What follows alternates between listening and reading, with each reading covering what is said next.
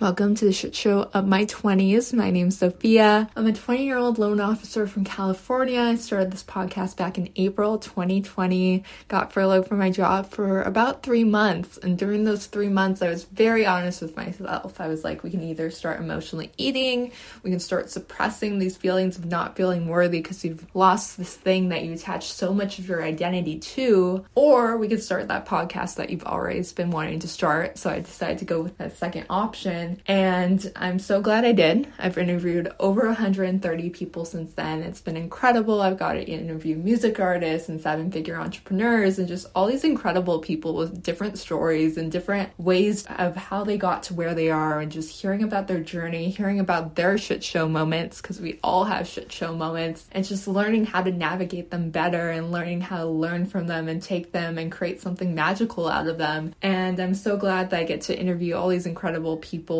and I am such a big believer that you can radically change your life in a year. You can just radically change your circumstances, where you're at. And I remember being 19 and just trying to get a job and applying to like, I was applying to Ross and like a smoothie bar and like all these places wouldn't take me. And I was like so offended. I was like, why is no one taking me? And then I finally passed my NMLS test and then I got a job with a major mortgage company. And I was like, oh, that's why they didn't take me because I was meant to go down and get this job instead of that job. And I went from being 19 with zero dollars in my bank account and just being so stressed stressed about money and so stressed about like, is it going to come into my life? Do I, what am I going to do about this? to being 20 year old with over 60 grand in savings. And I think one of the big changes that I made between those two was even when I had zero in the savings account, I still believed that I was abundant. I still believed that money was going to flow into my life. I still believed in something that I couldn't see at the time because I knew it was just a matter of time before it was going to come. So I'm such a huge believer and you can radically change your scenario. You can step into that next version of you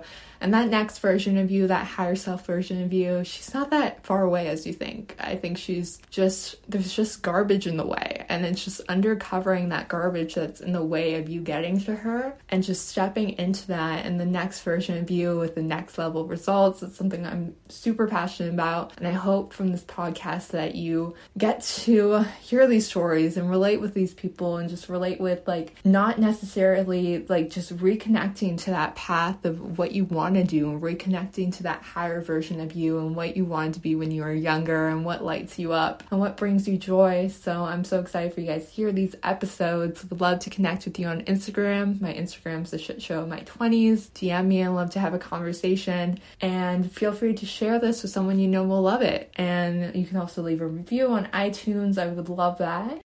I am so excited for today's guest. Today's guest is Daniel Levin. He is so incredible. His ability to storytell, guys, his ability to tell stories, it's out of this world. I'm so excited for you guys to meet him. We had such a fun time chatting together. He's written this book called The Mosaic, and it has such a beautiful message behind it, and how he comes up with his characters, and how we're all like how life is like a mosaic and how we all connect, even if it's just by a small piece. It's absolutely beautiful. He had the opportunity to run a billion dollar company. He walked away from this opportunity and just, it's so incredible. All the work that he's doing, how he's showing up, and the power of listening. We go into so much in this episode. I'm so excited for you guys to hear this. Let's get started. So, thank you so much, Danny, for joining me today really looking forward to getting to know you. I would love to start, like, tell me about your 20s. Feel free to include any shit show moments you think we might resonate with. Wow. Let's start there. Perfect. I, I love what you're doing. It's the short conversation we had in the green room beforehand. So I'm happy to be here and thank you for having me. And my 20s were some of the most beautiful moments in my life, but not because of what you would think. My story started really my my turning point in my life started when I was 13 and I lost when I lost my dad. My dad died for no apparent reason of a heart attack making love to my mom. And so he was my hero. He was my everything. I looked up to him and the way I walked was like him, the way I gestured was like him. People we lived in the East Coast and we would go to Atlantic City on the summers and people would stop their motorized cars to look at to watch us walking together because our waddle was the same our gestures were the same our body shapes were the same. He was six feet and i was three feet. And so it was just they would take pictures of us. You know I, I didn't understand what was happening for a long time but i was a mini me of him before mini me's were important even known. My mom passed away two years later when i was 15 on the same day. And so I moved in with an aunt and uncle who we were lower middle class family. They were higher, upper elite family. And I changed the distance between the East Coast and the Midwest was nothing compared to the distance between the economical stratospheres that I was in growing up and where I went to live after my folks passed away. But I didn't know them very well. And so my uncle watched me for a little while and then said to me, I'm going to make you an offer that you're not going to believe. And I am going to invite you to start pushing a broom in my company and work your way from pushing a broom all the way to my seat. And I will mentor you along the way. Where you fall down, I'll pick you up. Where you don't know what to do, I'll help you figure out what to do. Because at, by the time you're 30, 15 years from now, I want you to be sitting in my seat because I want to semi retire in 15 years. And he said, What do you think about that? And I said, What a fabulous, fabulous opportunity. But I would like to stay here and watch you for a year to see if who you are is somebody I want to be. Long story, already too long. I I said to him at, by the time I was 16, 17, I said to him, I don't think this is going to happen. So I had graduated school at six, high school at 16. By the time I was 18, I had done two years of college. And I had studied in psychology. And the man that was my teacher in psychology, my mentor, told me he wanted me to be to he wanted to mentor me and for me to work with him to develop a new field in psychology which was called organizational psychology. And i said that's great but i had hair down to my waist and I said, does, does there any, does there look like there's anything in me that's organizational? I don't think that's, you know, a good fit for me. So I'm going to go. And psychology didn't answer the questions I had. I had questions about how does a boy, an innocent boy, who feels completely loved and adored by his parents, unconditionally so, what happens to him when he loses his parents and how and how does he deal with that where did they go what why would why would that even happen why would something like that happen it just didn't seem right to me. And so I asked the adults where my parents were, and they told me they were in a place called heaven. And it was only in writing my book, The Mosaic, that I realized all of this some about 45 years later, that all my life I'd been searching for that place called heaven. And my uncle's multi billion dollar company was not that heaven. Organizational psychology wasn't that heaven. And so by the time I had turned, by the time I was 18, from the time I was 18 to the time I was 22, I was hitchhiking around the world looking for answers in different places that I would go to, looking at for the answers in people that I would meet. And along the journey of hitchhiking around the world, one of the things I saw was people were so kind and so generous. I I had nothing. I had I, I my when my I didn't take over my go into my uncle's business. He basically said, you know, what's going to happen is we're going to have to excommunicate you and try as they might, they couldn't. But they they they you know cut me off quite a bit. But then they saw me stumbling along the way in their eyes, and they just said, "Well, we'll get you a ticket to go to Europe. We, you know, you got to get back." You're like, it's it's like six months. You're taking. You said you're taking a year off from school, but it's already six months. You haven't even gotten across America, so you're going to go. Like, we got to get you going and get you back. And I said, the only way I'll allow, the only way I'll accept your ticket is if you know that it's either it's a one way ticket or that I might not come back by the time the round trip happens. And they said, "We'll take a chance. We just want you. We just want you to get, get over there." So I had the most beautiful experience hitchhiking around the country, around the world, because what happened is I didn't want to take a camera because I didn't want to have anything on me that was that I would worry about losing. So I took a sketch pad and some charcoal pencils. And I suck as an artist. I'm not a good draw. I don't. I don't draw very well but I would sit on street corners in towns in Europe, big towns and small towns.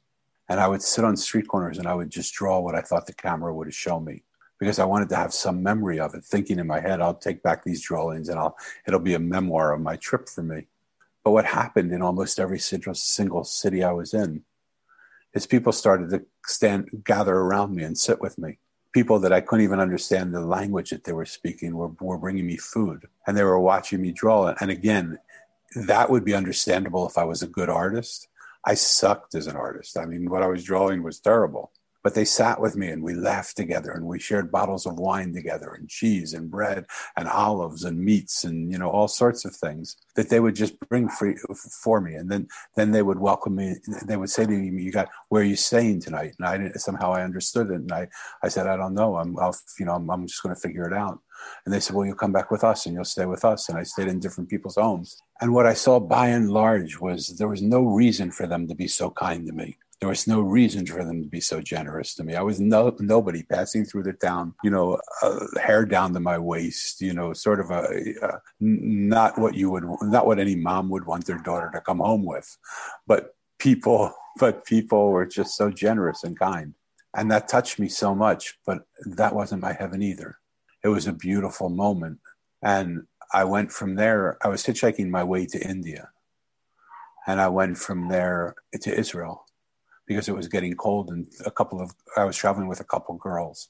And they said, you know, it's cold out and we don't have warm clothes. Let's go to Israel and go on a kibbutz and they'll, they'll clothe us and they'll house us and we can get through the winter there. And the day before we were to leave, Israel mobilized a third of its troops to the Syrian border. And it looked like there was going to be a war there. And they said, well, we're not going to go to Israel if a war is going to break out. And I, in my innocent, naive way, said, well, I've never been in a country at war. Why don't I? I would love to see what a country at war is like. And they probably are going to need help. And so I'll go there and I'll, I'll go there anyway. Thank God for me, it turned out there wasn't a war and that war didn't happen and I remember being on a tractor, driving a tractor in the in the in the Golan Heights area of. So I was not far from Syrian border, driving a tractor in on a kibbutz there, and in Israel they have they don't have a law against sonic booms. In America they have you can't have the planes have to go a certain height before they pass the sound barrier. In, in Israel, they didn't have that. So I remember sitting on the tractor, hearing this explosion, this sonic boom, and I jumped under the tractor thinking there were bombs being, being, you know, shot at us. And all the people there left and they said, it's just a sonic boom, you know, that's okay. It's okay. Come on out. But it was such a beautiful existence. And it goes, there's story after story after story. But my, my 20s ended up with me being in a, in a rabbinical school, studying for five years to be a rabbi. And I left one day before I became a rabbi. So I think that took me from 18 to about 29 or 28. So. And can you go back to when you tell your uncle, like, I want to observe you for a year? Yeah. And I want to see if you're someone I want to be. Yeah. That's a big statement to yeah. say as a teenager. Big statement. Is there something that gave you the guts to say that, or something that gave you that innate wisdom that you had to observe him before you stepped into that role? So remember, my mom and dad passed away, and that that that tilted everything in my perspective. He said to me when I came to, to there, because we didn't know each other very well, that my mom and my aunt were sisters, but because and this was 55 years ago almost, right? So 55 years ago there wasn't an internet there wasn't zoom there were you know phones were even like a little bit you know uh, it wasn't like we didn't have phones we had phones. But there was a lot of distance between the, the distance between us was bigger than it is now. Now it doesn't now it seems like the world is small then it seemed like the world was large. So when i came there he said to me i'm going to I, I don't have sons i have three daughters and in those days hard to believe now but in those days nobody a man didn't give his business over to his daughters he, they just didn't do it they gave it over to their sons and he didn't have any sons so he looked at me and he said, I'm going to watch you for a, for a little while. And it turned out he watched me for a month and a half until he realized that I might have the qualities to do what he wanted, what he wanted. And he, he it might be worth it. It was worth taking a risk on me. So when he offered me what he offered me, I said, I said, look, I'm so honored. What a, what a big blessing you're giving me but you're you're like a wise man you know you're like you're you're this wealthy businessman who has who knows how to see character in people i'm a 15 year old kid what do i know if it took you a year if it took you a month and a half to get an idea of who i was And if I were, was a person that would fit your criteria, I think I should at least take a year because I don't know I don't know anything that you know. So why don't you give me a year and let me see who you are? And over the course of that year, we'll figure it out. I think. I think I'll see. You know, I want to know that you're somebody I want to be like, and I don't know that now. I know you're rich, but that doesn't mean that you I want to be. Like if I could have your money and have everything you have with your money and be myself, then that would be a no brainer. But I'm sure I can't do that. I'm sure you have certain things that you've developed that have made you that way. And I want to see what those things are.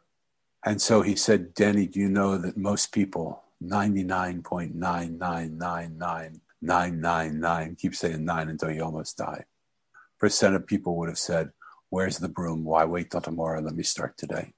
And I said, Yeah, I do. I said, it's just our rotten luck that I'm the point oh oh oh oh oh oh oh. Say oh until you're about to die and then put a one in there. But I can't do something without knowing that I'm going to be happy doing it. Life's too short. I watched my mom and dad pass away. I watched my dad suffer doing something he didn't like because he never believed he could he could do what he did like, and he was he would he died a poor man with one suit with one suit and a mountain full of debt. So would I love to be out of that debt and would I love to be, you know, affluent and have all that? Sure. But at what cost? Everything comes at a cost. My dad knew there was a cost to it and chose chose to go the way he did rather than that. So I just need to see what it looks like. And so a year later he picked me up at school to the day, to the moment. And he said, Let's go out to lunch again. And I said, Okay. And he said, I'd like an answer to my question if I can. And being the arrogant little pug that I was, I said, You have to ask a question before I can know what to answer. Like, I don't know what, what question you're answering, asking me. And he said, So, oh, you forgot that a year ago you told me that you would tell me today the answer to my question? I said, No, I didn't forget that. I just forgot that today was the day. I didn't realize you were that exact, but I'll never forget that again.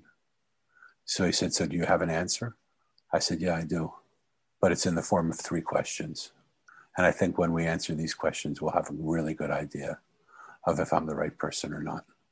And he said, okay, that's, you know, again, you're peculiar, but I'll humor, humor, I'll humor you by answering your, by seeing what your questions are. So I said to him, do you remember on your birth, on your birthday this year? I came running up to you and I thought, wow, there are 400 people here to celebrate your birthday. You must feel so honored and so happy and so proud and so just loved that 400 people would come here and show up on your birthday. I said, Do you remember what you told me? He said, Yes, I remember. What do you think I said to you? I said, I remember you told me, Danny, these people aren't my friends. They could care less about me. They're here because I have a lot of money and they want my money. He said, That's exactly right. That's exactly what I believe. That's exactly what I thought. So I looked at him and I said, Why would you want to give me that present? why would you want to give me the present of not knowing if people like me for me or but they just like me because of the money I have? He said, Okay, this isn't going well. What's the next question? So I said, Well, we were sitting around the dinner table one night and your daughters were telling you about how men were starting to get interested in them. And do you remember what you said to them? And he said, Yes, I do. Tell me what you think I said. And I, I said, What I remember you saying is that whether they were attractive or smart or funny or, or not didn't matter. The only reason a boy was interested in them was because of their last name. And so I said, let's assume for a minute that I could get over the thing of, of having friends and relating to people and, and knowing friends were friends of mine because we loved each other. Why would you want to give that present to my kids? And he said, okay, that's strike two. What's your third question? I said, I love the fact that you're start, that you're thinking to start me from the pushing a broom. That that is so smart. Because what I would want to see is I would want to see every step along the way. I'd want to talk to the people. I'd want to see how happy or sad they were. I'd want to see what they would do different. I want to, I would want to in, invite conversation with them to see what they think is missing, what they love about this company. I would love to get their input and be with them and communicate with them. So assuming that I had those conversations and it went well, what if I saw something all the way along the way that I felt I could make serious impact on by changing? Would I be permitted to make those changes? Do you remember what you said to me? He said, Very much so. What do you think I said? I said, I remember you saying to me, Danny, if it ain't broken, why fix it? He said, That's exactly what I said. How many billion dollar companies have you started? I said, None. So I said, Are you getting a feeling that we have an answer to your question? He said, Yeah, I think you're I think you're making a very, very, very big mistake. I said, I might be. But what I feel like's happening here is I would rather be poor and be Danny Levin than be rich trying to be you because I can never be you. And I would I may have a lot of money, but I would be unfulfilled. I may have a lot of, of opportunity, but I would I would never feel like I was myself because I would always be living in your skin, not in mine. And I don't think that's something that suits me well, knowing that my parents passed away and how important it is to be ourselves in these short years that we have here on earth. So he said, I know you're, I, I, I, I respect you. I told you you were peculiar in the beginning. That peculiarity could either have given you tremendous success or it could lead you to tremendous failure. The way you're choosing will take you to tremendous failure. I said, I hope you're wrong, but you could be right. I think if I chose anything other than what I'm choosing, I would already be a failure. I might be a rich failure, but I'd be a failure because I would never give myself the opportunity to be myself. So he said, You know, we have to excommunicate you. And I said, I don't know that. And I don't think you know that either. But if that's your choice, I, I am so happy to have had this time with you. I'm so happy to you have given me this opportunity to see all the things that I've seen, to learn from you, to watch you, to see the, to see this environment. How soon do I need to go? He said, Well, you're going off to school in another month, so that will be the end of it. When you come, there will be no coming back from school you'll go to school and then you'll be on your own. So I said, thank you. And I walked out. And did you guys ever talk again since then? Yeah. As I said, they watched me over time through friends. I, cause a lot of my friends still lived there and my friends were friends with, were, were, my friends' parents were their friends. So I would keep contact with some of my friends, and my friends' parents would say, "Do you know what's happening with your nephew? Do you know what's happening with your nephew?" Like the world, the world didn't know that I was excommunicated. All they knew is that I wasn't coming back to to this place, and so we had contact now and again, but it was always strained. It was always like, and and I don't want to put them in a bad light because look at what they offered me. No, there's nobody that could have offered me more than they offered me. And for me to turn down the offer that they offered me, like they just thought, what in the world can we, what more can we do for this guy? We gave him an opportunity to have everything in the world and he walked away from it. So he's obviously not interested in the life that we have or the th- or what we can do for him. And I understand it. I, I, I, had no I had no malice to them. I, I, I, had complete appreciation for it. I would talk to them, and now and again, I would always say, I'm so sorry that I hurt you so much because I feel like I hurt you. And they were a little proud to say, No, you didn't hurt me. You, who are you to hurt us? You can't hurt us. But I said, I know I, I, that answer shows me that I hurt you. I, I didn't mean to deny your life. I didn't mean to say that your life wasn't good. I just meant to say that that wasn't my life. And as much as you, as kind as you were to try and offer me your life, which is, God, nobody in the world would turn away to turn, turn, turn away from that. I mean, you know, sometimes I think I'm an idiot to have turned away from it, but I couldn't be myself being you. And the position would have never let me be me. And you mentoring me would have always wanted me to do it like you would have done it. I don't have any freedom to live my life that way. Tell me ever... where those tell me where those eyes were taking you. Did you ever have any like second guessing? Because that's all the family you had left, right? Like that's all you I have a brother. I have a brother also. But uh, yeah, you know, I what I realized only a few years ago, five years ago, when I wrote, started writing the mosaic, I realized the heaven I was looking for wasn't where there was a guy with a white with a, a beard a lot better than mine, and a better and better looking with a big G on his sweatshirt, sitting up somewhere, letting people in and damning people who couldn't come in. That the heaven I was looking for really happened through a change of perspective and the story of the mosaic is about a boy who loses his parents, i.e., me, two years apart on the same day. And he asks the adults where his parents are, and they say they're in a place called heaven. So he sets out on the journey to find heaven.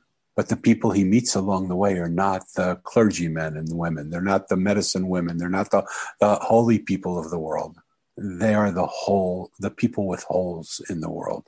They're the people that most people walk by and don't even acknowledge. They were the trash man and the street worker the homeless guy and the blind woman, the juice man sitting on a corner making juice, and the waitress running orders in a, in a, in a cafe. There were a flower girl and a gardener. And he wondered, why am I meeting these people? But in every single case, when he met them, one of the things he realized as he sat and let them tell them their stories is they were not at all the person he thought, not even close. And if I can tell you a story of one of them, I would love to do that just to give to mm. illustrate that point. So one of the people he met along the way was a trash man, and he was walking on a pristine street. Couldn't have been more beautiful. The street. Oh yeah, yeah. Someone's saying. sorry, my, my okay. apologies. It couldn't have been more. Couldn't have been more pristine and beautiful. And he had nothing on his back and nothing in his pockets. And all of a sudden, he looks over and there's a trash truck that pulled up right beside him on the on the street and stopped. And the trash man looks out and says, "Do you have any trash for me?" Now I don't know how often in your life a trash truck has pulled up to you out of the blue and said, "Do you have any trash that I'm willing to take trash from you on a pristine, clean street at, with nothing in your on your person?" But it's never happened to me before. And so I was just about to look at him and say, "Like, what? What are you crazy?" I mean, here the street is clean. I have nothing on me. My clothes are clean. Like, what are you talking about? And just as I was about to open my mouth to say it, I saw the glimmer in the trash man's eyes. And I paused for a minute and I realized the trash man wasn't talking about physical trash. He was talking about mental and emotional and spiritual trash. He was talking about those concepts that kept me limited and bound, that made me think that I couldn't do what I, what I was supposed to do made me think that I wasn't good enough or I wasn't enough or that I kept blocking myself or sabotaging myself through this trash that I had running through my mind and my heart and my soul all the time. And when he said, when I realized that, I just sort of broke down in tears. And I looked at him and I said, I have so much of that trash. I don't know how to get rid of it. And he said, That's why I'm here. And he got out of the truck and he brought his little trash cans and set them on the side on the sidewalk. And he said, Here, I want you to empty all of that into these trash cans. Just take all your pain, all your suffering, all the things you think you can't do, all your limiting beliefs, all the things that you were told you aren't, all the things you were told you are. Put all of it in this trash can. And he said, I want you to get to the place where you have a moment where you see yourself without all that garbage keeping you from doing what you have to do. And when you see that place, I want you to see what's possible through you when you're no longer held back by this garbage. And if you want, I can put it all in the trash truck and grind it up and take it away and have it be gone for you forever, or at least until you recreate it again. But the beauty, the beautiful thing about the trash man is I come every week to your neighborhood. So now that you know that this is possible, you can put it out. You can put that trash out every week. If you keep recreating it, just put it out every week. And now that you've heard it, Sophia, and now that your listeners have heard it, you don't need me to be your intermittent for that. The trash, you've met the trash man now. And by the fact that he's come here to tell you his story, that means his service is open to you anytime you request them. You can call him every single day, twice a day, and he'll come and bring his trash cans and take the trash away that keeps you from doing what you do. That change of perspective of seeing a lowly trash man as somebody that most people walk by and never even consider. They try and get by him quickly because they're scared of what might happen if they have dialogue with them. And the change of perspective of what happens when you actually take time to listen to another person's story. To me, that was the heaven I was looking for. And the change of perspective really became more clear to me when I realized lots of years later that there was nothing in the business that my uncle was doing that I couldn't have done. It was my perspective that said I couldn't have done it. I could have had the heaven in that too. I just couldn't see the change of perspective then. Nothing is of itself good or bad. It's the meaning we give to it that makes it good or bad. And that change of perspective showed me the heaven I was looking for. And how did you like create all these different characters for your book? Did you actually have like experience with the trashman or is like is this something you came up with? Or like how do you tap into all these different characters? Most of them are based on people that i met along my journey uh, and experiences that i had with them. Fableized a little bit more. Some of them i wanted some of them i wanted to make up some of them because I wanted to have the experience the reader would have when they read it for the first time, not knowing that I had, I had known these people. So I wanted to meet some of the characters that I was creating in my book for the first time myself. And, and it was beautiful. It, it, it was, can I tell you one more story about the book? Mm-hmm. So I'm a storyteller, mm-hmm. as you can tell. And when I got the idea to write the book, I wanted to write a different book. I wanted to write a self-help book because I'd been at Hay House. So I wrote I wrote a book called V2, which was the second version of your life. Because as I was getting older, I was meeting a lot of people who would say to me, if I only knew then what I know now, I would have lived life differently. So my natural question to them was, okay, but now you know what you know now. How are you living life differently now? Is there any difference in the way you're living your life now? And they would go, well, no, I'm too old. I don't have the energy to start it all over again. I da ba ba. So there were tons of excuses. So my idea was to write what what would version two of your of your life look like if you would allow it to happen. And I sent it off to a friend of mine, and she said she called me up. She said, Danny, the ideas in here are brilliant, but this isn't your book. And I said, What are you talking about? Like, I spent time writing it. I, do you think I copied it from somebody? Do you think I plagiarized it? And she said, No, no, no. The ideas are fresh and exciting. But this is a self help book. You hate self help. You don't believe that people need to be fixed or taught or changed or any of that. You believe everything is good. People are perfect just the way they are. So why would you write a self help book? She said, I think you should, you're a storyteller. Tell a story. And I said, like I'm a I consider myself to be a man man you know I I I, and I said I said oh so you want me to write a, like a fable is that what you're talking about just thinking it was absolutely absurd and she said that's exactly what I want I want you to touch your heart and tell the story of your life through stories and I fought her for about I think it was a minute and a half and then I realized it was brilliant because when you self help when you teach people things you're in a vertical relationship with them when you tell when you tell people a story, the story that comes out of my mouth enters your ears, and you hear something maybe entirely different than the story I'm telling, but it becomes your story somewhere along the line. It's no teaching; it's just a story that I tell, and that story was beautiful. So I started to write the story. I thought it would take me about six weeks to do because I had written a story for another for the opening of a hotel in Maui, the most anticipated hotel opening of 2013 I had written that some years ago before, and it took me six weeks to write that. So I thought this will take six or eight weeks. It's my story. It'll be a little harder, probably, but I'll come up with something. Two and a half years later, I was still trying to come through the story. I would write a chapter and I would save it. And I know how to save a file. I think I do at least. But I would wake up the next morning and it would be all gone. Or I would wake up and the file would be corrupted. Another time I was pretty close to finishing the book and I saved it. And I woke up the morning, my file, my computer crashed, and I lost everything on my computer except the story. Uh, I I, lo- I got everything back on the computer except my story, so I lost the whole story. So I said, "There's something messed up here," and and I said, I called to my mind's eye these characters that I had made up. I said, What are you guys doing? You're like sabotaging everything. I want to take the trash man and throw you all in the trash cans. Like, what are you doing? Why won't you let me write this story? This is what blew my mind.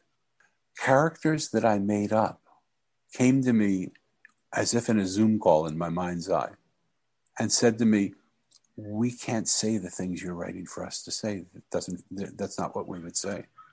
I said, With all due respect, I made you up. You're my characters you say what I want you to say because that you're in my story now. I'm not in your story. They said, Oh, really? Okay. Well, you can try that. It'll take you another five years and we'll be at the same place five years later. If you listen to what we want to tell you and you listen to what we're trying to say to you, your book will be done in 30 days. I said, I'm so frustrated because every white hair that's on my head and beard used to be black. And I said, I'm done. I just want to be done with it. So I'll listen to you. Sophia, the interesting thing that happened in that, the book that I was writing was me teaching other people, just like a self help book. The book that they were writing was trying to show, was trying to include me in the story they were writing. They said to me, We want you to learn. This book you're writing is for you. If other people get benefit from it, which by the way they will, It'll only be after you have grokked the story. It'll be only after you have, have incorporated it. It's only it'll be only after you have put yourself in it and learned from it. When you learn what you have to learn from this book, the book will take off. Until you do that, it won't take off. It'll be like writing the story that you've been writing. There'll be a block on it. And so I did what they said. What's amazing to me is the story has changed me because I've started to listen to it.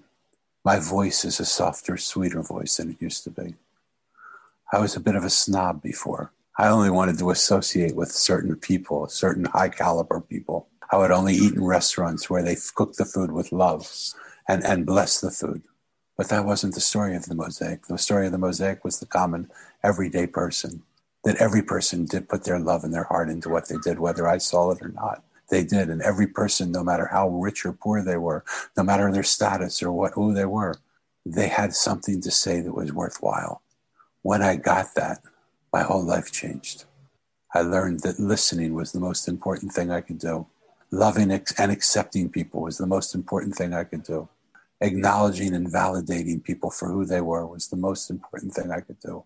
My job wasn't to teach anybody anything because anybody could do what I was doing. It Just turns out people aren't doing it. I don't know why. We're fighting each other when we could be loving each other. I remember reaching out to a, a woman and we were talking for a short per- period of time, and it was it wasn't anything sexual or anything like that. I just said to her, "I love. I want you to know I love you so much." And she looked at me and she said, "You're full of crap." You don't even know me. How can you say, how can you love me? You have no idea who I am. How can you love me? And I looked at her and I said, if we can hate for no reason, we can certainly love for no reason too. I don't need a reason to love you. I love you because I love you. That's good enough for me. And so, what I want to create is a revolution, a revolution of listening, where we listen to each other and love each other for no reason. Because in every single person, if we would take the time to listen to them, we would love and adore them.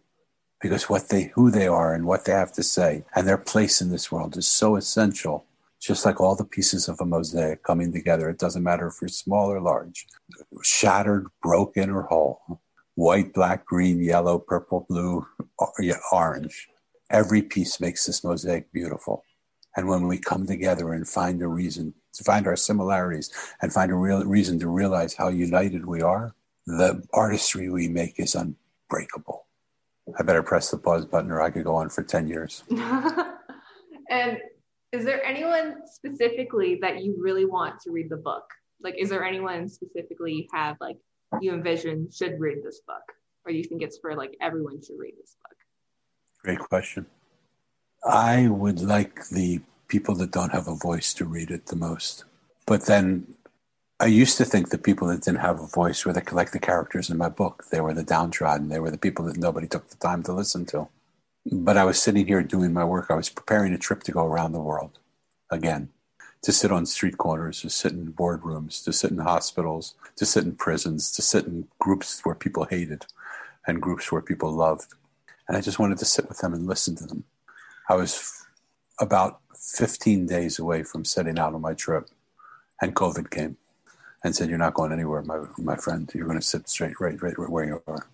But while I was in the midst of planning that trip, my wife came into the room. And my wife's a saint. She's, you know, she she was ready to let me go on this trip around the world, and we would meet up somehow along the way. I would come back. She would come to where I am. We have we. She has kids that are still in school, and but she was ready to let me go because she saw how important it was to me. Or true, probably the truer story is she would be happy to get rid of me. No, just as. uh, and she came in and she said, "I just need your, I just need you for a couple minutes. Can I ask you a question?" And I said, "Sure, anything you want." She asked me a question, and I said, "Oh yeah, I think that's a great idea." And I went back into my computer and back into work. And she said, "Hold on, you didn't hear a word I said, did you?" I said, "Oh my God, I didn't. I really didn't." I answered just really quickly. And she said, So the great listener can't even take time to listen to his wife. And what I realized in that minute was the people that no one listens to are not just the downtrodden. They're the husbands that are too busy to, to, with their work to hear their wives. They're the kids that are trying to say to the school, I'm not a square, I'm not a round peg, I'm a square peg. I don't fit in a round hole. Can you do something for me that will help me learn the way I need to learn rather than trying to make me learn like everybody else?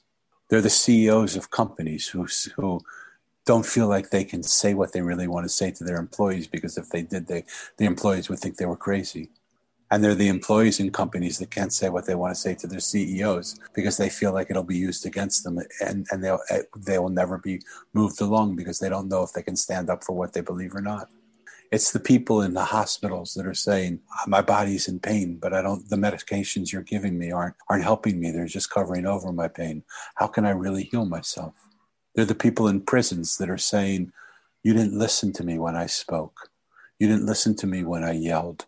You didn't listen to me when I tantrumed.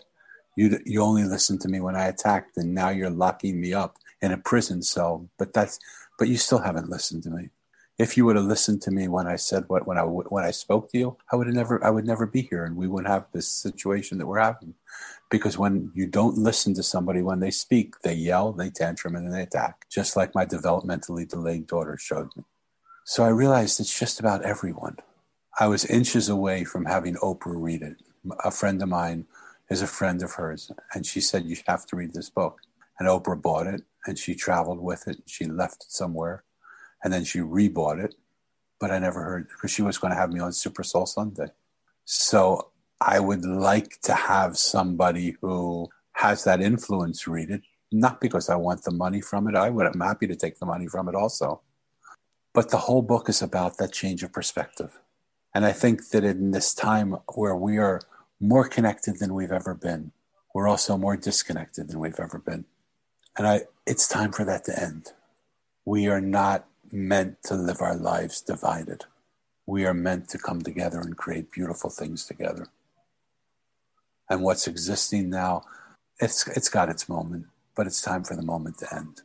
And can you go more into being a better listener? Like how can we start to be a better listener and have that realization that maybe I'm not listening as much as I think I am? Yeah. What I'm trying to do is like I know the answer, but it's an answer I've given before. So I'm trying to see if there's another answer that's coming right now. So, but I think that's the process. I think I think for me at least, it's it's hearing the space between the words. Like the Mosaic's a great book. You re- you read the words, it tells a charming little story, and I'm sure you'll love it if you read it.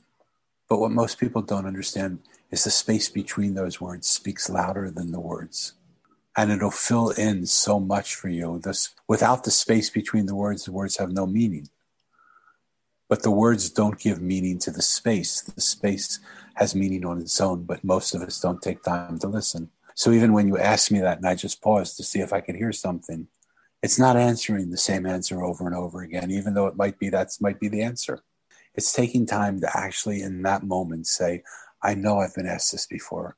I know what I've answered before, but is there something else you want me to say here that is more important than what I've said before?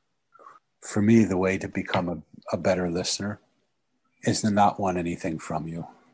When I want something from you, when I want to show you something, when I want to teach you something, when I want to fix something in you, when I want to change something in you, I have an agenda. And no matter what you say, I'm hitting on my agenda. I'm coming back to my agenda. I'm coming back and I'm trying to give, I'm trying to teach you or give you, show you my point of view. Being a good listener means you become empty like that space and you just allow yourself to receive what the other person is saying.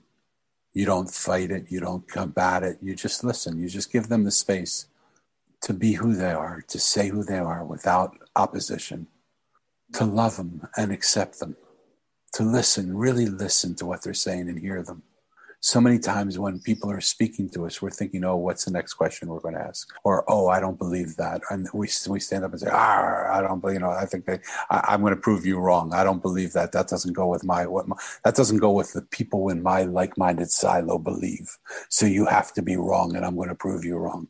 Well, what if they're not? What if there is no right or wrong? In business, innovation comes from finding new ideas, different ways of seeing the same thing. That, that creates innovative ideas.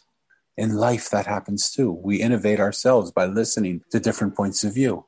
But what's happening is we're living in these like-minded silos now. And I know what I know the glory of a like-minded silo. When I found my like-minded community years ago, I thought I died and went to heaven. I couldn't believe people there were other people that were as crazy as I was, that thought like I thought and believed like I, I believed, and I didn't have to defend my point of view when I was with them. And it was beautiful for a little while. But now what's happening is our like minded silos have gotten bigger and stronger, and the gaps between them have gotten wider and deeper. And we're fighting silo to silo that I'm right, no, I'm right, no, I'm right, no, I'm right. We weren't created within silos.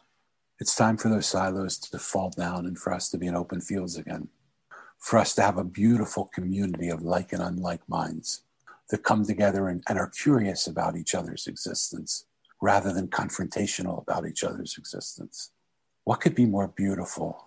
Sophia, what could be more beautiful than you and I looking at the same thing and you showing me that you see something, you see it entirely different than I do?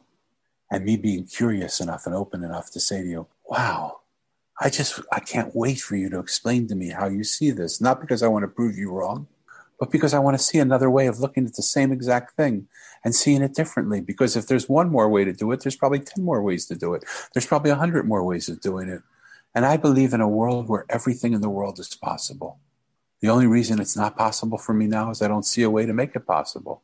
And I'll never see that way as long as I hang out with people that only see the world the way I see it when I start inviting new new opinions, new ways of seeing the same thing I've always seen, they might just give me the one missing piece of my mosaic that makes that thing now suddenly possible to do. That changes my whole life. That changes the reality of what of what I'm going to. And that's the most beautiful thing. The diversity that we have in a mosaic and in a country and in a, and, a, and in a family is what makes us beautiful. It's not what makes us uh, confrontational. But we've forgotten that somehow. Somehow we think if you don't think like me, you're wrong because I have to be right because I'm too insecure to think that if I'm that this group of people I'm hanging out with might not have it right. Look at politically in our, in our country right now. How many people that don't like Trump can say there's good things about Trump? How many people that do like him can say there are good things about people that don't like him? Not very many. And it's, there's like a wire that's that's being drawn. We're about we're in the process of a intellectual civil war going on right now in our country. And it may come to the fact that it'll be a physical civil war soon because when people speak and they don't get heard, they yell. When they yell and they don't get heard, they tantrum. They create chaos. When they create chaos and they don't get heard, they attack. We're somewhere between the chaos and attack point right now. Doesn't have to be that way. It could all end by us sitting down with each other and saying, hold it, Please let me understand what you're trying to say. Take time with me and show me what you see. I might not believe like you believe. I might never get it, but at least have the patience to show me how you see it without me fighting you. I just want to know what you see. I believe there's a new world coming that's beautiful. We may have to get through this one a little bit, but it'll come. I'm hopeful. Is there ever like a point in your journey of finding your heaven that you felt kind of discouraged or is the thing that i'm looking for actually possible for oh god all the time. Yeah every single day. Every single day then every single day now. Because all my life i've seen the world different than other people have seen it. It used to be the saddest part of my life because i i just always wanted to see the world i always wanted to fit in i always wanted to be a part of the world that everybody saw i was smart enough to figure out how to play in the world that i was in and for people to like me and me to like people and have friends and succeed in business and do all that stuff. But I always felt like an outsider, and I always felt like, how come? Why? How is it possible that I'm the only one that sees this and uh, nobody else sees this? I mean, I can't be right. How could I be right if everybody else sees it the other way? So there were tons and tons and tons moments still where I say, "What are you crazy to, to talk to talk of this?" Like this sounds so simple when you when when I hear myself say it. It sounds so simple and my developmentally delayed daughter taught it to me. She can't have a conversation like you and I have. So when she speaks, people don't understand her. So when they don't understand her, she yells. When she yells and they don't understand her, she, ta- she throws a tantrum. When she throws a tantrum and they don't understand her, she attacks. She comes running to me and tries to rip my shirt or bite me. It went on for 15 years until I realized, Alicia, we have to find another way. This isn't working. I said, Can you? I can't understand your words. I want to understand you. I love you more than anything in the world. I want to understand you, but I just can't understand you. Will you please talk to me without words? And she was running in rage towards me. She stopped dead in her tracks. The, the, the face that she had of rage melted into a smile that melted my heart.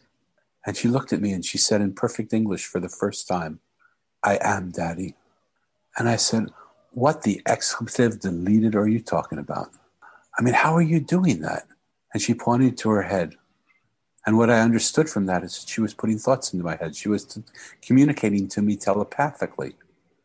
And I said to her, You little son of a gun, have you been putting thoughts in my head?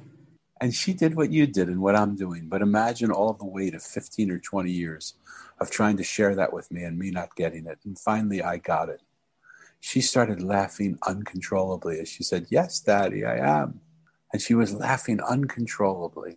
And we laughed for probably contagiously for 15 or 20 minutes, probably 20 minutes. It's a long time to laugh with somebody. At the end of our laughter, I want you to know that she never tantrumed. She never screamed, tantrumed, or attacked again because she had found a way to get to be heard. I thought, I wonder if I can take this into corporations. I wonder if I can take it into families. I wonder if I can take it into government. I wonder if I could take it into hospitals and prisons. The first three I've taken it into. And I saw exactly the same behavior pattern speak, yell, tantrum, attack. I saw it in the way our bodies react to us. I saw it in the way our environment reacts to us. It speaks to us. If we don't listen, it, it yells. If we don't listen, it creates storms and chaos. It creates floods and, and hurricanes and all. And if those don't work, then it'll destroy us. The earth will be here forever. The question is, will it allow us to be on it forever if we continue to mistreat it? Our bodies do the same thing. I have pains in my bodies, and so my, my body doesn't need to give me pain. If I would listen to it, it wouldn't need to give me pain. So I keep saying, What is it you're trying to say to me? How can I listen to you? What is it you want me to know? How can I take care of myself better? What is it you want me to feel? Our businesses do the same thing. If something's not working in our business, we should speak to it as if it's a human being. If mythological characters that I made up can come to me and speak to me, surely our business can come and speak to us as well there's no reason for a business to fail unless we're just not listening to what it wants us to do. So it completely changed my life. But along the way, I seem like a freak. Who who in the heck talks to things? To, talks to talks and listens. Who listens to their business and who listens to the environment? Who, who really listens to their body and who really listens to the, the wind blowing through the trees and tries to get understand what it's saying? I do, but not a lot of people. And sometimes I think, God, why can't I just live five blocks from my parents' house, be in my dad's business, and live a normal life with the friends that I used to have? It just was never my life. And is there something that you think helped you, like that channel of being able to like talk to those characters and being able to like tune in to all those messages? Is there something specifically that you did to be able to listen to that? Yeah. The practice started with the practice of meditation because really the first place we don't listen is to ourselves. Most of us occupy ourselves with chaos and confusion so we don't have to hear what our own voice is saying to us. I don't know why we're so scared to be ourselves, but we're scared to death to hear what our voice is saying to ourselves. We're scared to death. Like we spoke earlier on, and, and you, I, you've spoken to hundreds of people, and you found I asked you what's unique about that, and you said, well, people would get somewhere in their twenties, late twenties, and they realized they had a, they went were going from the life they were told they should leave to the life that was their purpose to leave. I have a lot of years on some of those people. And what I realized is that same thing that happened in my 20s, happened in my 30s, happened in my 40s, happened again in my 50s, and happens now again in my 60s. It doesn't end until we realize what our real voice is saying. Because even the voice that we think is our voice in our 20s still isn't our voice. Because most of us don't have the courage to sit in the quiet and listen. Even me, when I was given the job to start a revolution of listening, I said to my guy, I said to the people that gave it to me, I said, What are you crazy? Do you look like look how much I talk? You wouldn't think that a person starting a revolution of listening would talk this much. I said, You must be really low down on the totem pole to find me. And they said, Well, yeah, we want you to listen more. But there's a second point that's more important. When you listen to people, it's not with your ears, it's with your heart and your soul.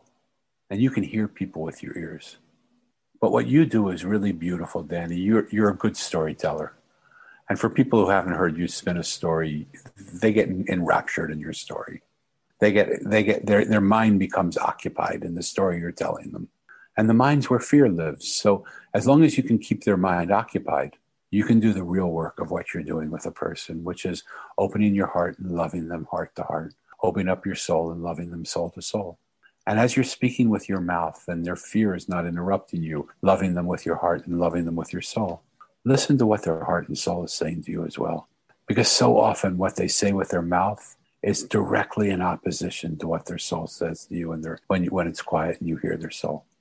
Listen to the soul and then ask them about why why when you answer me with your mouth and you say this like i believe you i believe that's what you believe but why do i hear in your soul that that's not true and just watch what happens. And every time I've done it, people have said, well, I, I, I don't know, but you're right. I don't feel like I'm coming from where I need to come to. I don't even know how to connect to that place. But I've sat now every day for 45 years in meditation. I, meditation is the art of listening. I never would, I never realized it before. Every other, every other method of prayer that I did was the art of telling God how perfect He was, how omnipotent, omnipresent, omnipresent, omni whatever. So many omnis you can't you can't even imagine. Meditation was the was the simple practice of saying, "I love you. What do you want me to do? How would you like me to be today? What should I do in this situation?" And then just buttoning it and listen. And in that, I've done that for a long time. What has your meditation practice look like? What advice would you give someone who maybe has trouble sitting still and meditating? Re perceive what meditation is. If you have trouble sitting, walk. If you have trouble walking, dance. If you have trouble dancing, sing. If you have trouble singing, play an instrument. If you have trouble sitting in a chair, go out and sit in nature there is nothing that you have to do except learn how to be quiet. And sometimes, look, I just explained to you, in my speaking so much, which is anything but quiet, I am quiet enough in my soul and my spirit that I hear your heart and I hear your soul. And I know I'm connecting to you more on a deeper level than I am through my mouth. My words can inspire, but the love of my heart and the love of my soul can transform because that's not me doing that. That's a presence bigger than me doing that. And when you listen in that way, when you transform in that way, you think God cares or the universe cares how you do it? It doesn't matter. You can do it in bowling shoes and, and a pretty bowling shirt and, and carrying your bowling case into a bowling alley and bowling if that's what's going to get you quiet. Sometimes now, I'll just sit with my family and watch TV with them, but I have no idea what's going on the TV. I'm there, but I'm just like, I'm just using it to quiet my mind. I'm using it to occupy my mind so I can feel their hearts and their souls and, and mine too. The reason we are not successful at something is because we have an agenda. We think it has to be a certain way. I don't know if I'm right or wrong. I might die in hell for the rest of and burn in hell for the rest of my life. But I'm the antithesis of what spirituality believes spiritual most people when you ask them what meditation is oh you have to sit straight straight with your spine straight. You have to be quiet. You have to watch the breath. You have to do all all those are beautiful things to do. None of them in my in my way of experiencing my, my life are essential. Maybe this story will help to illustrate it. I was a monk for 10 years in a monastery. That allowed me the time to sit sometimes 10 12 18 hours a day meditating over the course of some of those days when I was meditating 18 hours a day, inevitably I would fall asleep while I was sitting there. And I would wake up and I would chastise myself and I would say, Danny, you don't get any credit for sleeping here. If you're going to meditate, you meditate here. You got to meditate. This is where you meditate. If you're tired, go to bed. Bed's where you sleep. Here's where you meditate. And in the middle of my scolding myself, I felt my beloved say to me, Why are you so hard on yourself? I love when you fall asleep here because I get to hold you in your in my arms while you're sleeping. Let me hold you in your arms while you sleep. It's such a beautiful thing. And when you wake up, you wake up in my arms. And together we sit together again and, and go back to praying together. What a different way of seeing those two worlds, right? And it's just a change of perception. It's that heaven that I realized was there. That isn't, this is the way to heaven, or this is the way of heaven. It's changing, this is the way, and this is the way that there is no way always lead to heaven. It's a change of perception. So if you're having trouble doing what you're doing, do something else. But do it with your heart and soul, with the idea of, I want to find peace here. I'm looking to be able to experience the peace of my soul. If I have to do that walking, let me walk. If I have to do that running, let me run. If I have to do that sitting, let me sit. If I have to do that in the busy streets of, of, busy of, of busy downtown, let me do it there. If I have to do it in the quiet of the forest, let me do it there. If I can do it everywhere, let me do it everywhere. Because that's what's beautiful. Eventually, everywhere is everywhere. And we have to do it everywhere. So why should we limit ourselves and say it can only happen here? The reason I left the monastery after 10 years of being in it was because I had such bliss when I was sitting in my chair. But when I would leave and go into the world, I was like, wow, it's noisy out here and people are yelling at each other. And I don't feel that same bliss here. I wanted there to be no difference in whatever space I was in.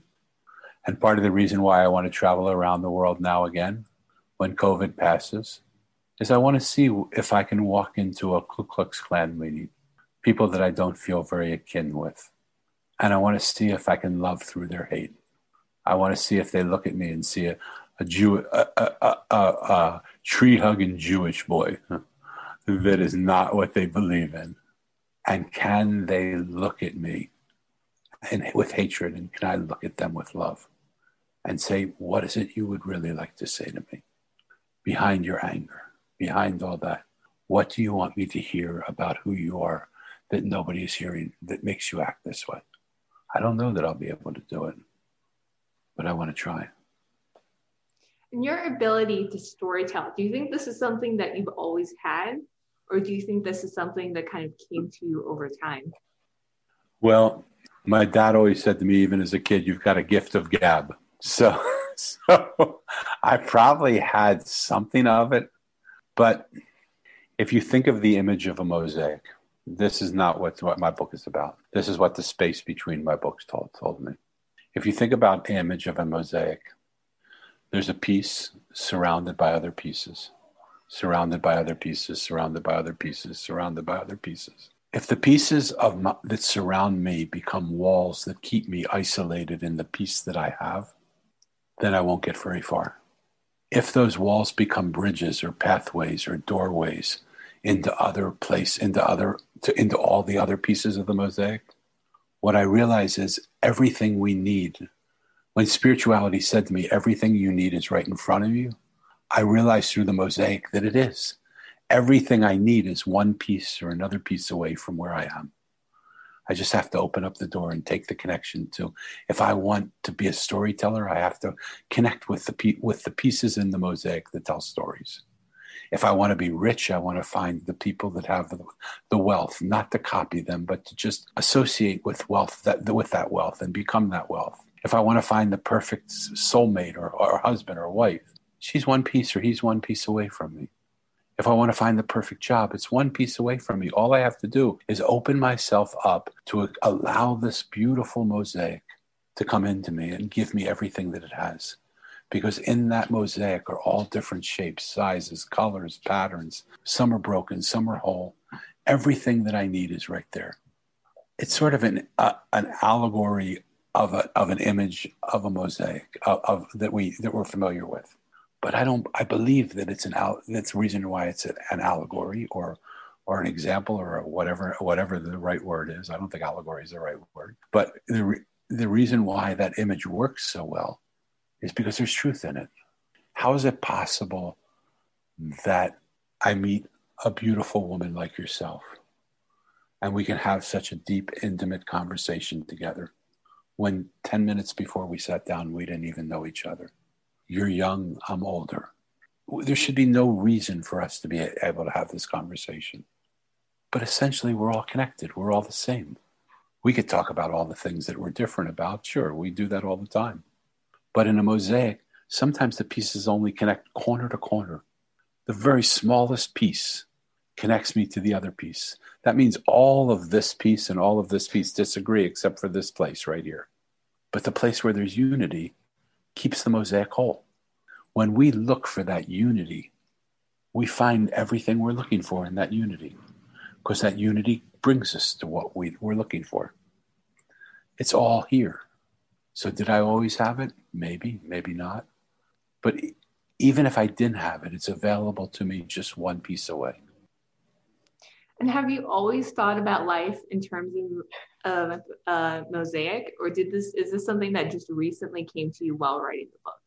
it only came to me in writing the book. I never, I didn't even really like mosaics that much. I, I was, you know, I, I, went to rabbinical school in Israel, and all the stained glass windows are mosaic are are stained glass windows are like mosaics made up. And in the Arab nations, there are tons of mosaics all over the place. But it wasn't necessarily an image I related to. But as I was writing the book, I didn't even know the book was called The Mosaic.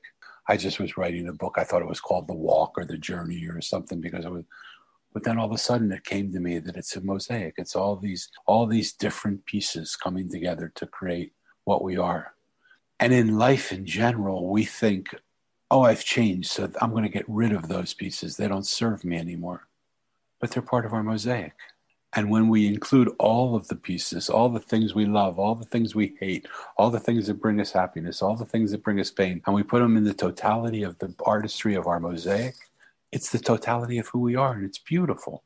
When we focus on all the things that bring us pain, yeah, we could stay there and focus there. But why? When we have the whole, when we can move effortlessly through the whole, the whole artistry. And what is something right now that you're really excited about? There's a man by the name of Buckminster Fuller. And Bucky Fuller said, You can't change the way of the world through the thinking of the way of the world right now you have to create a new model of existence that makes this model obsolete and use the thinking of that model to create the new model that makes this model obsolete. When I look at the world right now, it's it's pretty depressing. But I'm very hopeful because I believe we are on the edge of allowing this model to become obsolete. And in that transition, we don't like to give up what we know. We're comfortable in what we know so we're holding on to something. It's like we're being pulled by by a rope on a skateboard from a car, and we've fallen off the skateboard, but we won't let go of the rope. All we have to do is let go of the rope, and we won't be pulled and dragged anymore. Eventually, when the pain of this world gets too big, we'll let go of the rope, and that car will drive on, and, and something new will, will come and get us. I believe we're in the place where the car is pulling us along the ground. But I see a new world and the world that I see is not a vertical world. Right now, we're a vertical world. Right now, we ha- we're full of self help. People who help other people become better. We teach people because they're not they're not they're not like we are. We know more than they do, and we give them what we give them our information. We fix people because people are broken, and we and we fix them. That's an old model. When I look at the model of a mosaic, no piece in a mosaic fixes, changes, helps, teaches. All they do is they hold each other. As different as they are, they just hold each other. And there's something in the collective hug of all of those pieces that makes this artistry that's so beautiful. I believe the modality that's coming is a horizontal modality where we are all in the same place, where no one's better or worse. We're all teachers and students at the same time, but we're not here to teach each other. We're here to love each other and accept each other. We're here to listen to each other and hear each other. We're here to accept each other and acknowledge each other. And in holding that space for each other to be with each other, we'll create something magnificent. There are people that I'm working with from Stanford. I was working with them more about a year ago. The project is so big that I don't know that I'll ever see it in my lifetime, but I, I want to plant the seeds for it.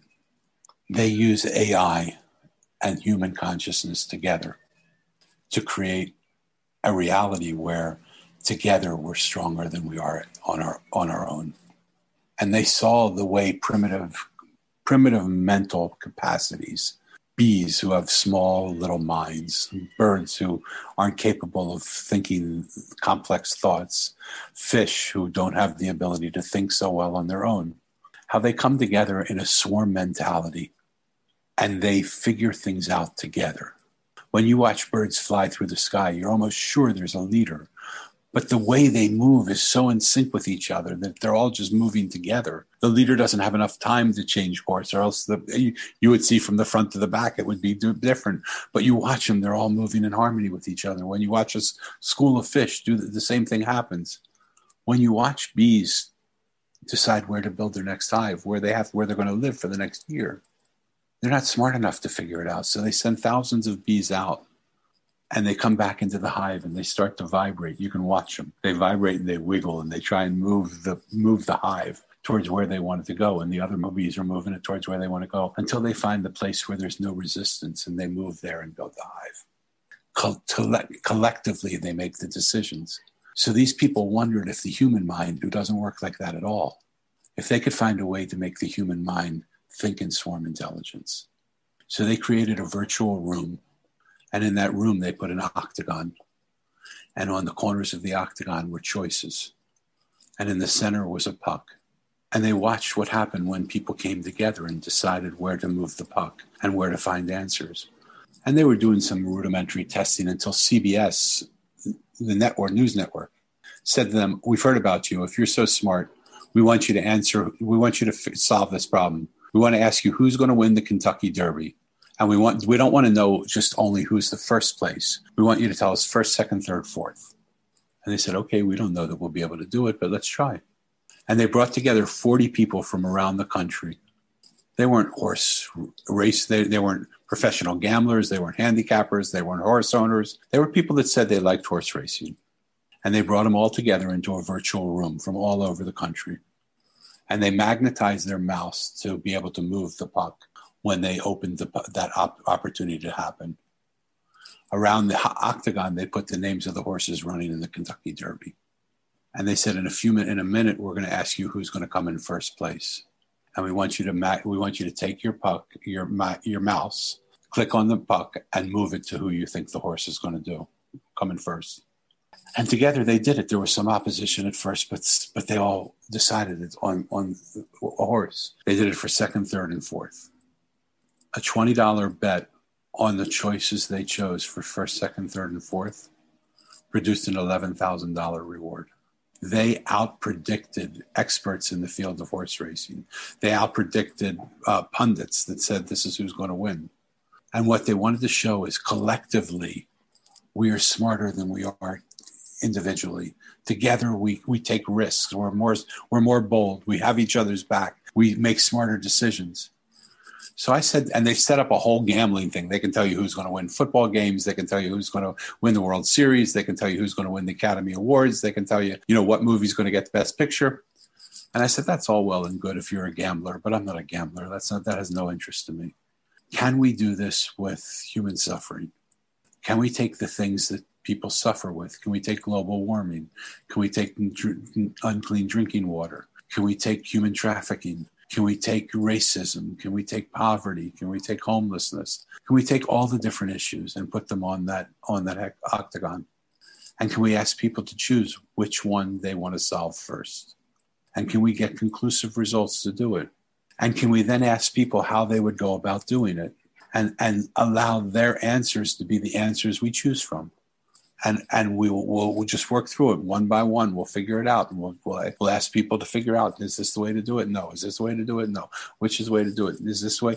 And and we'll use your technology to do it. They said we would love that. We're, we're if you can bring together the group of people, we'll help you formulate the questions, and we'll do it.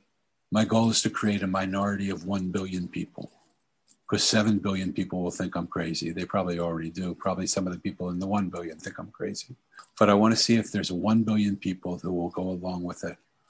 And I'm going to ask them for, for in order to be a part of this minority of 1 billion, their contribution has to be $1 a month.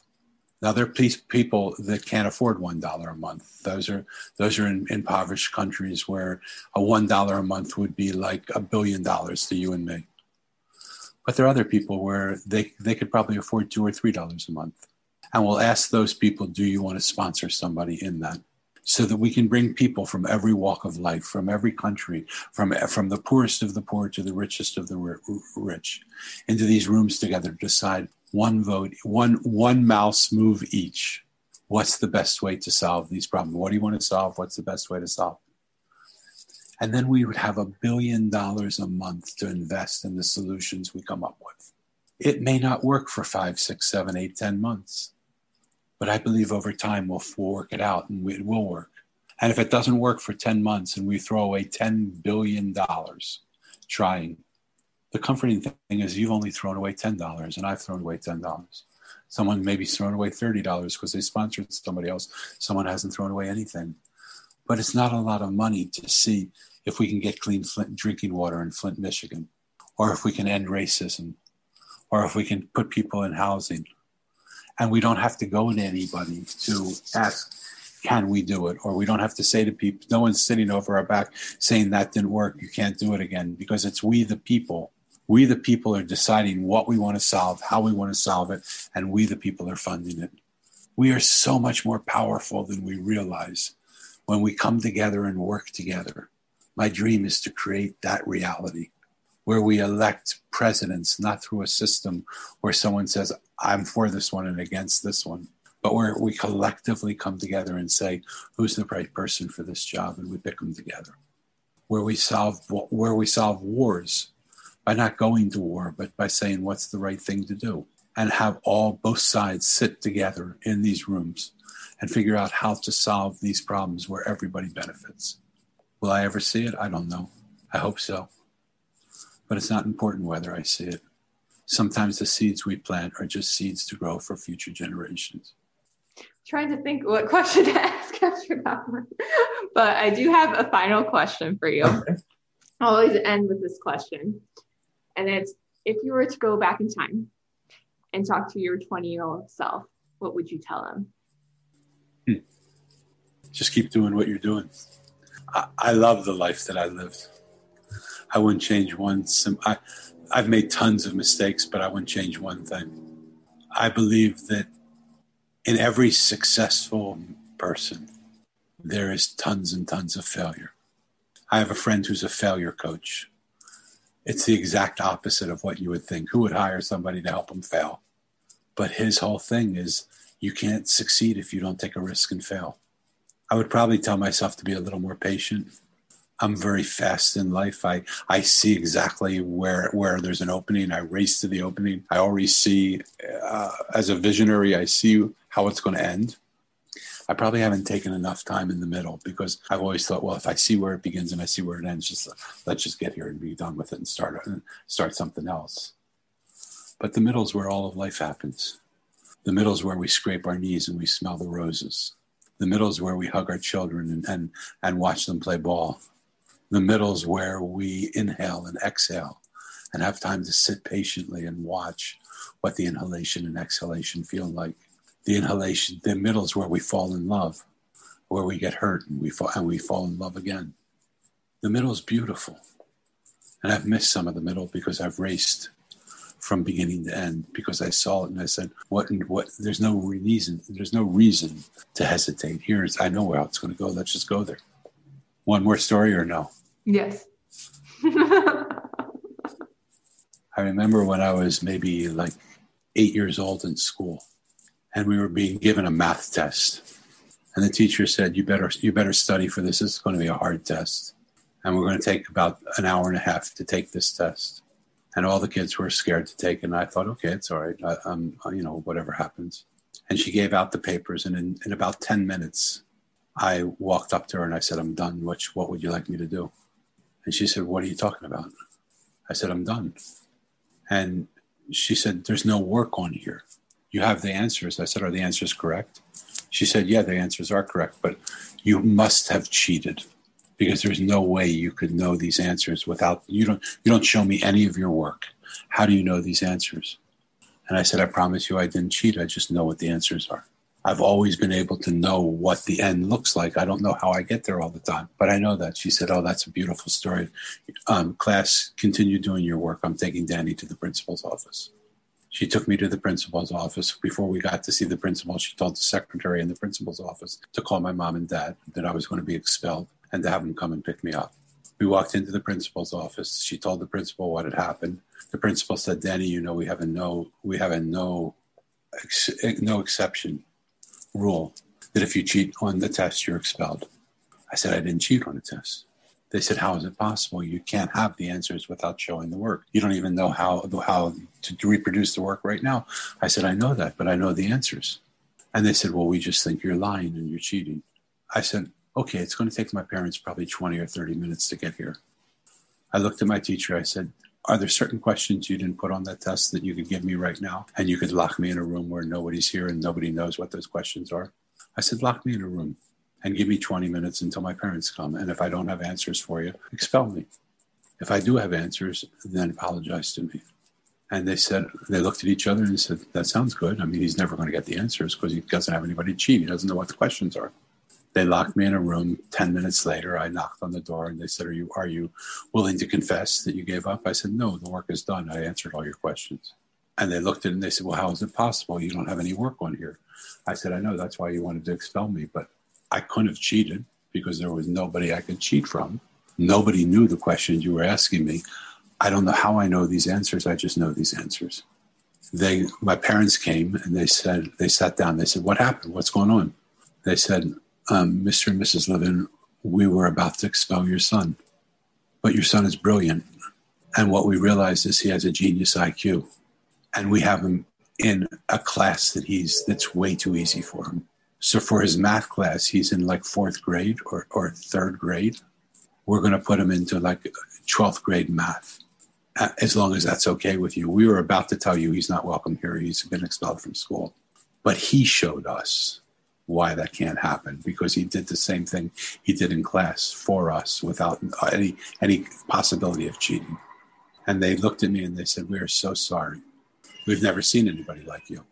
I said, "That's okay. You didn't mean to hurt me. You just didn't see. You just thought it's so natural that you would assume that. But when I tell you I didn't, you have to believe me too." I said, now we do. We just didn't then. I don't tell this story to talk of my brilliance because I don't believe I'm that brilliant. What I believe is that there's certain people that are able to see the end without knowing how to get to the end. And those people are visionaries and seers and people that are worth getting to know because the end can be a beautiful place. I see the end of these moments right here while everybody else is worrying that we're going to destroy ourselves on this planet, I don't worry at all about that. I just see that these are the steps that we have to go through to get to this place. I don't know why we have to go through it. I don't know why. Like when I speak to people and I say what I say, they say, God, that's so simple. And I said, I understand. I don't know why people don't do it, but they don't do it. It's not about being right or having the simple answer. It's about giving people the space, holding that space for them to do exactly what they need to do until they're ready to do something different. And if they're never ready to do something different, then you love them still and accept them like that. It isn't hard. It's actually so easy.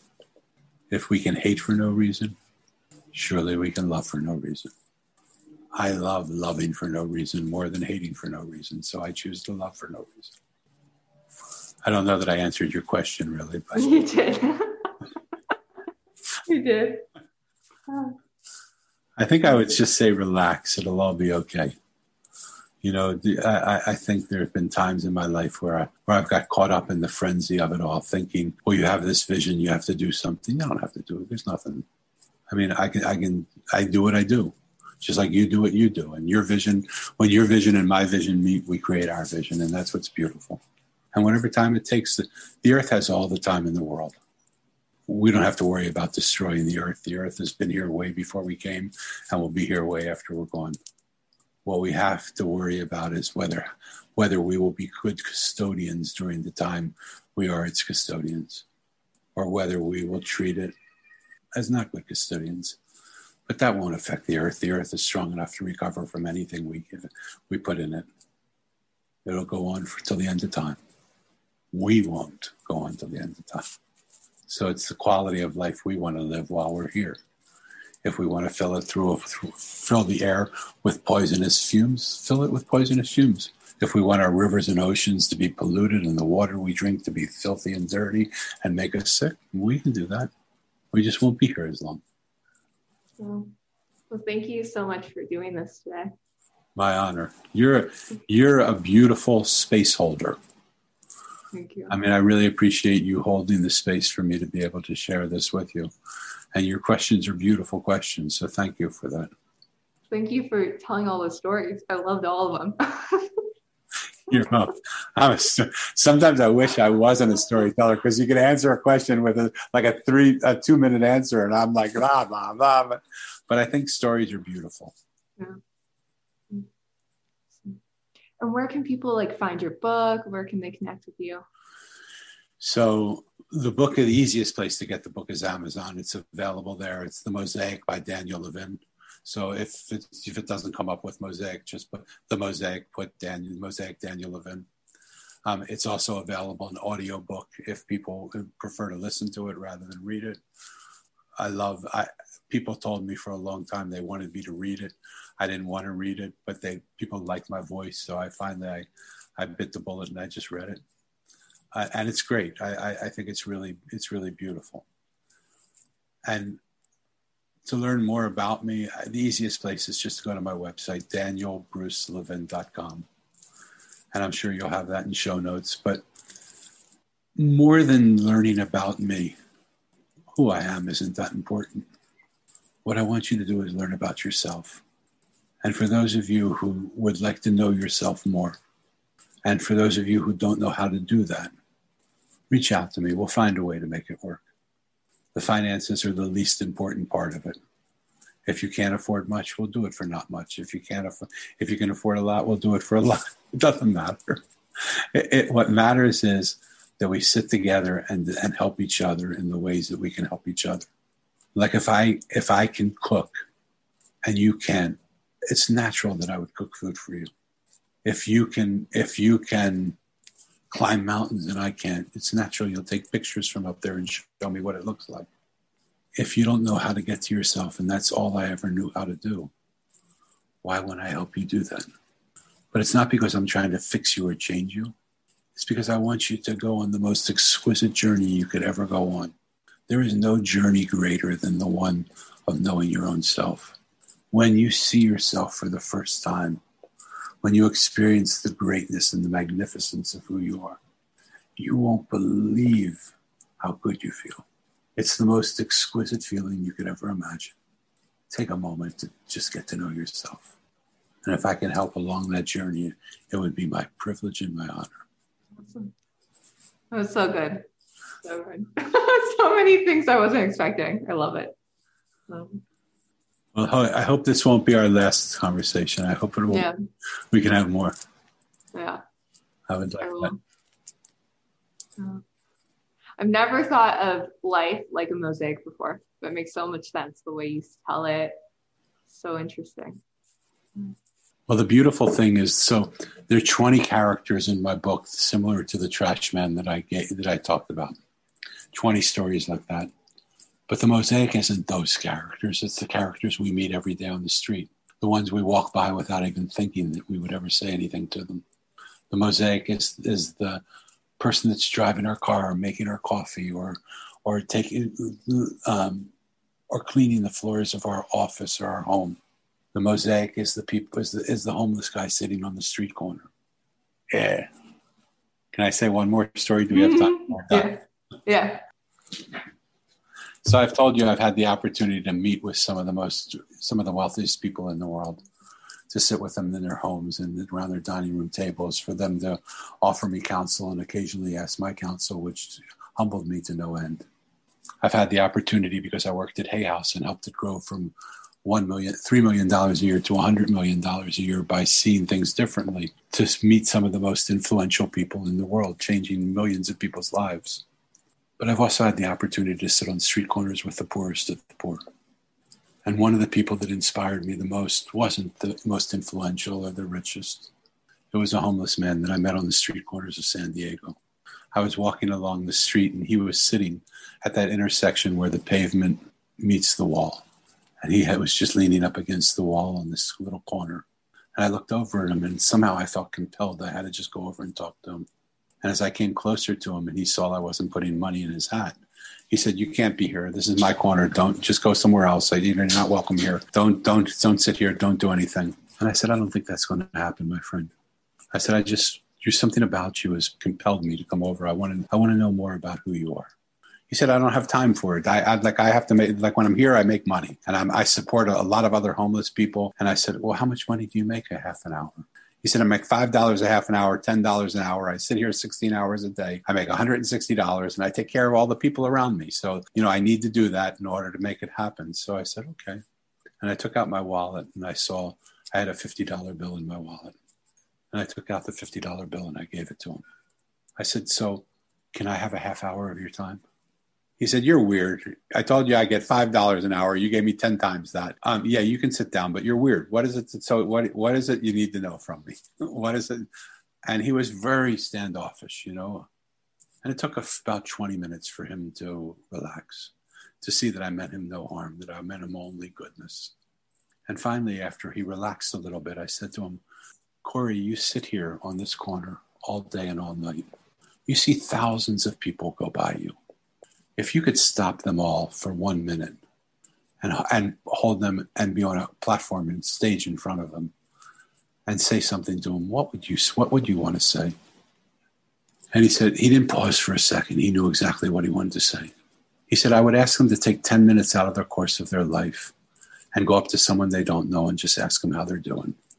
And I said, Corey, that's beautiful. But like of all the things you could ask for, why would you ask for that? You could ask them to solve homelessness. You could ask them to solve human, uh, hunger. You could ask them to do anything. Why is that so important to you? He said, Danny, you're a storyteller. And you've told me lots of stories in this time that we're together. Can I tell you one story? I said, Absolutely. I would love to hear that story. He said, I'm a homeless man. I hate being homeless. I'm ashamed of myself and I'm embarrassed by who I am. I hate the life that I live. That to think that I have to sit on this street corner, it's an embarrassment to who I am as a human being. And if that weren't bad enough, the people and the way they treat me, they don't treat me like a human being. They don't even treat me like an animal. They treat me as if I'm something. Boys come by and they punch me and kick me. There was a group of boys that came by and I, I, I smiled at them and said, Hi, boys, how you doing? And they came and they beat the daylights out of me, so much so that I didn't know if I was going to be able to live, live another minute. I was bruised and battered. People, while I was in that state, came and came at, and they would spit on me, and they would yell obscenities at me, and they would tell me I'm just, I'm just the lowest of the low. I'm no good. And I fell asleep because I couldn't deal with the pain of it all, only to be awakened by a man who was urinating on me. And I thought, enough is enough. I hate the life that I have. And people, I, I, don't seem to be bringing any joy to anybody, certainly not myself, certainly not to others. And Danny, you don't know, this street is busy, but the street right behind this street is a dark street. Nobody walks in it and nobody goes on it. And I decided then and there I was going, when evening came, I was going to go to that street and I was going to take my life. Two minutes after I had that thought, a man in a suit came out of nowhere and put his hand on my shoulder. And he said, How are you doing, my friend? And I did exactly to him what I did to you. I said, This is not the time. This is not a good moment, sir. You don't want to know what I'm doing. You don't care about me at all. You're, this isn't important. I'm not, I'm not here to make you feel good about yourself. I, I just keep walking. I'm not in a good place. It's not a good time. Just keep walking. There's nothing you can do to help me. And he said, There's no chance that's going to happen, similar to what you said. Maybe it was the fact that he was in a three piece suit and he sat down next to me and he just leaned over and said to me, Tell me what's going on, my friend. He said I started crying crocodile tears, big tears that, that came down my cheeks and onto his jacket. And I started talking to him and telling him what was going on, and he just listened. You know, it only took 10 minutes, Danny. And in 10 minutes, I felt like I can't kill myself now. An important man in a three piece suit cared enough about me to stop in the course of his day and spend 10 minutes with me and just listen to me. He didn't try and fix me. He didn't try and help me. He didn't try and change me. He didn't try and feed me. He didn't try and give me a job. He just cared enough about me to listen to me. He said, I wish I could have seen that person again. I wish he would have come by another time because I would have liked to have told him that day he saved my life. Well, that story impacted me so much that I made it a point to try to fit it into every talk that I give, every workshop that I do, every podcast that I'm on, every TV show I'm on, every seminar that I give, every radio show that I do. And by now, millions of people have heard Corey's, Corey's story. Millions of people have received the challenge of Corey's challenge that he would have said if he would have had the time to take all those people and gather them together. To take 10 minutes out of the course of your life and go up to someone you don't know and just ask them how they're doing and listen to them. I'd like to ask the people listening to our show right now if they would join the millions of people who have done this. And in Corey's name, in Corey's honor, take a chance and just listen to people. Don't fix them, don't change them, don't help them, just be there and love them. I've gone back to that street corner many times hoping to see Corey. He's never been there. He has no idea the butterfly effect of what he did, of telling me that story one time to the millions of people that now know that story. And I hope one day when someone comes up and sits down next to him, people, someone will say to him, "You remind me of a guy that I heard a story about, who told somebody to just take ten minutes out of the course of their life, and he can have the pleasure of knowing that that's come full circle, and that someone is telling him his very own story. But you can do it. Ten minutes out of the course of your lifetime is not a lot to ask of you. Who knows? It might feel so good." that you might do it with your spouse, you might do it with your children, you might do it with your parents, you might do it with the person you dislike the most. You might do it with that person that is real popular but seems really alone. Who knows how it will catch? It doesn't have to catch any more than one time for 10 minutes. But I invite you to give it a try because I believe then we'll start a revolution of listening where we love for no reason, where we listen for no reason and we're just there for each other. That's the world that I would like to see created. Thank you for letting me squeeze one more story. no, that was an incredible story. Such a wow. I wish I could just reach out and hug you. I was about to start crying during that story. I was like, oh my God. Yeah. Sure you had a lot of people have that response. Yeah. Like, yeah. yeah.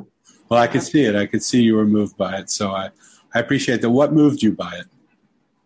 just the serendipity um, that he was going through that and to just have that person come out of nowhere. Yeah. At that moment. Yeah.